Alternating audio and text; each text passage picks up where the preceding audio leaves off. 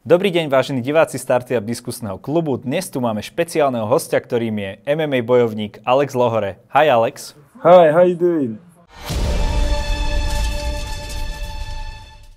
So Alex, tell us, why does a five-time world champion fight in Slovakia or Czech Republic? Um, why not? That is the question. That is the real question. Why not? Um, yeah, I'm, I'm happy to show my skills uh, wherever I can. Uh, Oktagon is a great platform, I think. So, yeah, why not? So, how do you compare Oktagon and the other big organizations where you fought in? Um, to be honest, there's no comparison. Comparison. Uh, every shows are different. Um, but all I can say is they they they're exactly the same as the other shows. They're professional and yeah, as you can see, everything runs exactly the same. So we saw you in two fights. Unfortunately, you lost both of them, but it was also because the uh, your opponents were uh, heavier than you. Uh, so my question is, why did you take these fights on such short notice, even knowing that you will have the, this maybe the weight disadvantage? Um, the answer to that is really I am a fighter, so that's why I've, I've, i took them fights really, and also the opportunity. Um, like you said, fighting in Czech Republic, why not? Uh, why? And that's your answer. Uh, the opportunity. I like to uh, promote myself as a fighter, and um, you know help my people wherever I can. Show them how, you know, how I how I live my life um, as a fighter. So let's uh, let's uh, look back at the first fight that we saw you in. It was the title fight against Karlos Vémola. Uh, you said that he was too heavy, that that was the biggest problem. With uh, a little more time passed, do you think that that was the only problem, or can you honestly say that Carlos is just better fighter than you are? Um, you saw the fight, uh, five rounds of him just laying on me, so hundred percent. So that is the that is the only that's the only uh, the only issue really. Um, regarding striking, he's not a better striker than me. Regarding grappling, like the grappling exchanges, he's not a better grappler than me. He is a, most probably a better wrestler than me. Um, but that's about it, really. Well, but you took the fight, so you, you took the fight, so you could yeah, so that's the exact the exact reason why I took the fight. I wanted to see. He's 20 kilos heavier than me. Let's see if he can finish me. Should be easy for him, right? Easy money. But it wasn't really. Everyone saw the fight. Well, second fight against Apollo, you also had a bit of problem. Like at the weigh-in, he was three kilos over. Eventually, he managed to be just one kilo over. Uh, but in the end, I think he was also heavier than you. Was that the reason why he won uh, uh, by split decision so very closely? I don't even I don't even know where he won the fight really. The fight is up on YouTube now and I've been watching it since it's been up and I'm still still trying to see where they can give him the last round at 20 was it 27 to 30, so 30 to him and 27 to me on the round round three. I, I still can't see where he's won this fight. I'm looking, watching again, trying to see where I've made the mistake, where I can see that he's more dominant than me. I can't see any of that. Enough about the past. How about the future? So, what kind of a fight will we see you again in? Um, what weight category will you be in? So this time I will hundred uh, percent be fighting at welterweight, my normal uh, weight class, and um, so that is seventy-seven kilos. Seventy-seven kilos, yes, exactly seventy-seven. Who do you want to find most out of uh, in this weight class? So who I want to fight the most out of in this weight class is the guy who's got the belt. I don't know who it is. Um, everyone's been saying. I think it's David Kozma. Yeah, uh, he's the guy that I want to fight. He's the guy that I want to fight. It's not personal to him. It's only because he's got the title. And I, am I'm, I'm a prize fighter. I fight for, for, for titles. So that's that's the only that's the only reason why I want to fight him personally. So when you manage to get the title in Oktagon, you move to another organization, or what's your plan? Well, I don't really have a plan. I don't plan so far ahead. You know, like I didn't plan to come to Oktagon. My all I do is train every day and take the opportunities that come. Um, like I say, I'm also also a coach, so I have to stay active. So then everything I'm teaching, um, I can hundred percent tell that it actually works and it's real. You know, so that's why I like to do the both, and I like to stay active.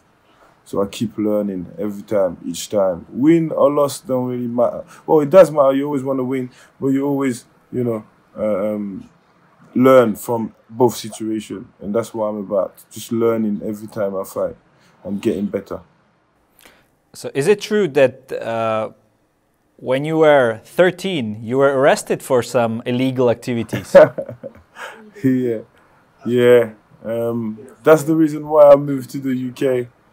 Um, I was From I grew Paris. up in a I grew up in a tough area in France, um, bit of a, a ghetto. Um, my mom was always working. Um, my dad's never been around, um, so it was a bit difficult for me growing up. I didn't have everything I wanted, uh, everything my friend had, my friends had. Um, so you know, I just wanted to live life like like every other little normal little child who had their mum and dad around and who had at least the minimum to, you know, have a nice pair of Nike trainers or you know, just the basic. because you are growing up in a ghetto, uh, does this actually help you in your MMA career? Like that you were fighting from the very early age, or is it completely different to fight on the street or uh, or to fight in the cage? Of course, it, it helps me a lot because it makes the cage fighting so much easier. he makes it more fun. He makes it not scary at all because there's rules, you know. Where I'm from, there's no rules. There's only one rule, and that rule is respect. You don't have respect, you're out. so yeah, in in in the cage, you know, um, we always get disrespected, and there's nothing you can do about it. It's the rule. It's a, it's a game. You can't take anything personal. In real life, you don't have to take disrespect. You know, you don't have to take disrespect from nobody. But in the cage, it's fine because it's a game. You just got to play the game, and you can't hate the player. You gotta hate the game. So when you were uh, living on the streets, as as you're saying in the ghetto, like did you have to fight? In or was it fun somehow, or was it a way to stay alive? How would you describe it to us? now now I'm laughing about it, but at the time it wasn't fun at all. You know, it it, it was more um, it was more like territorial um, competition that we had to take over with you know just from just from living in that area.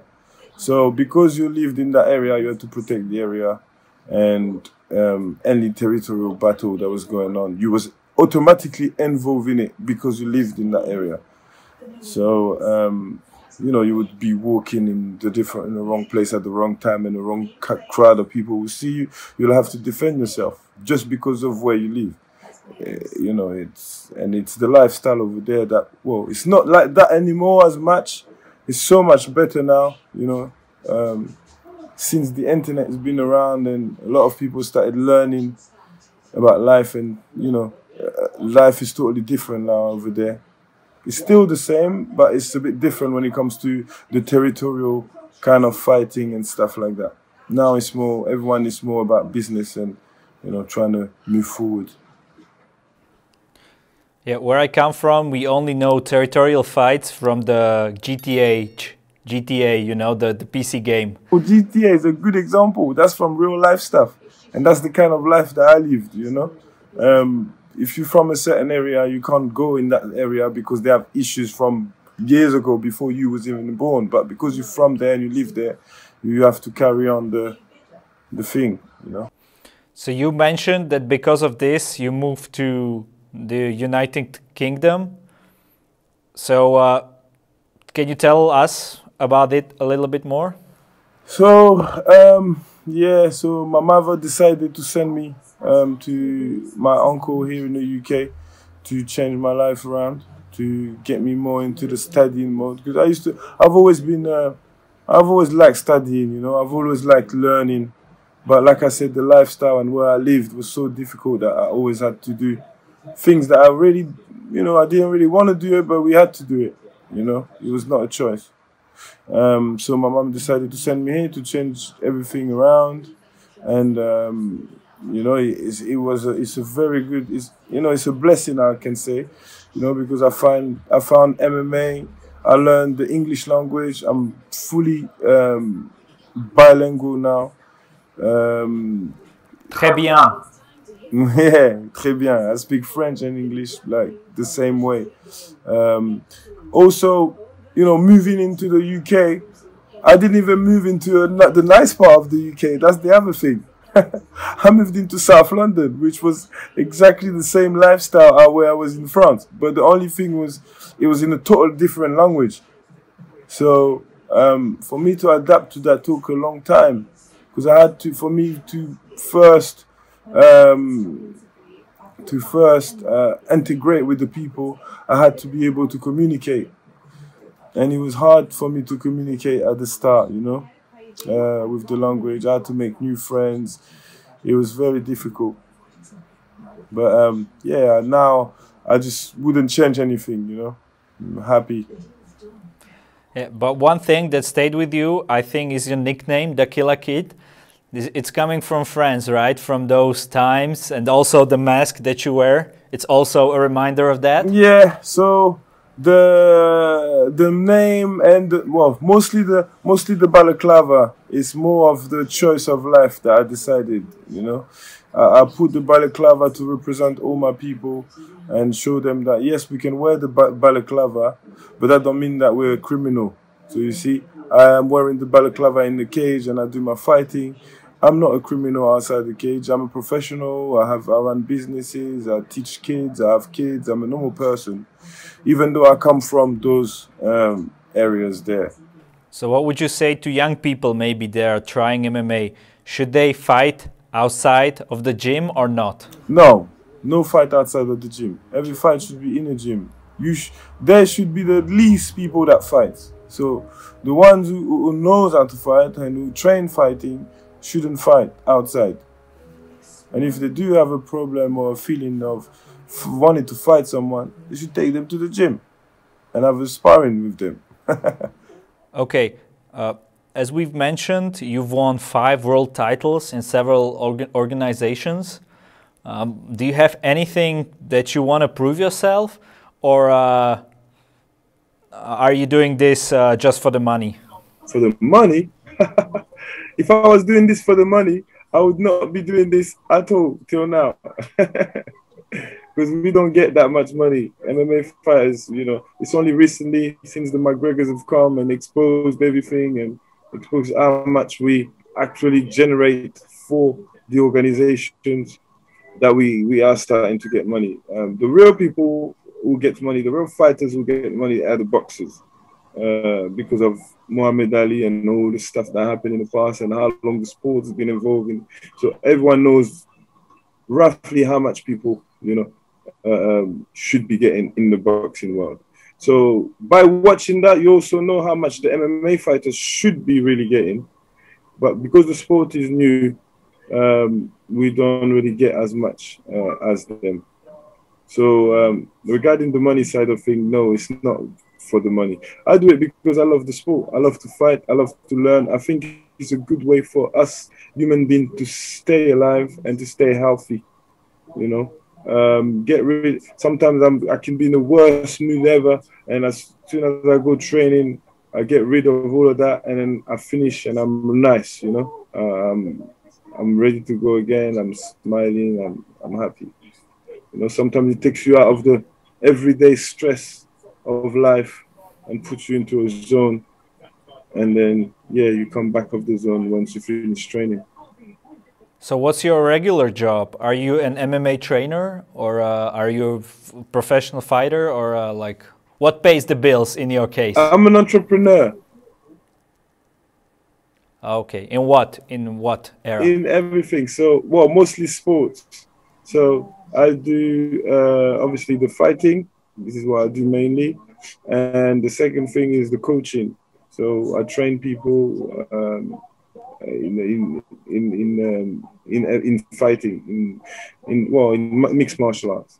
Also, um, I've got a good understanding of life due to my life experiences. So I give a lot of advice when you once once you when I train people. You know, it looks like a lot of brain work. Um, is not your brain damaged a little from all the fights, from all the beating into the head? Really? You think that I'll get punched a lot? Have you looked at all my fights and how many fights I had?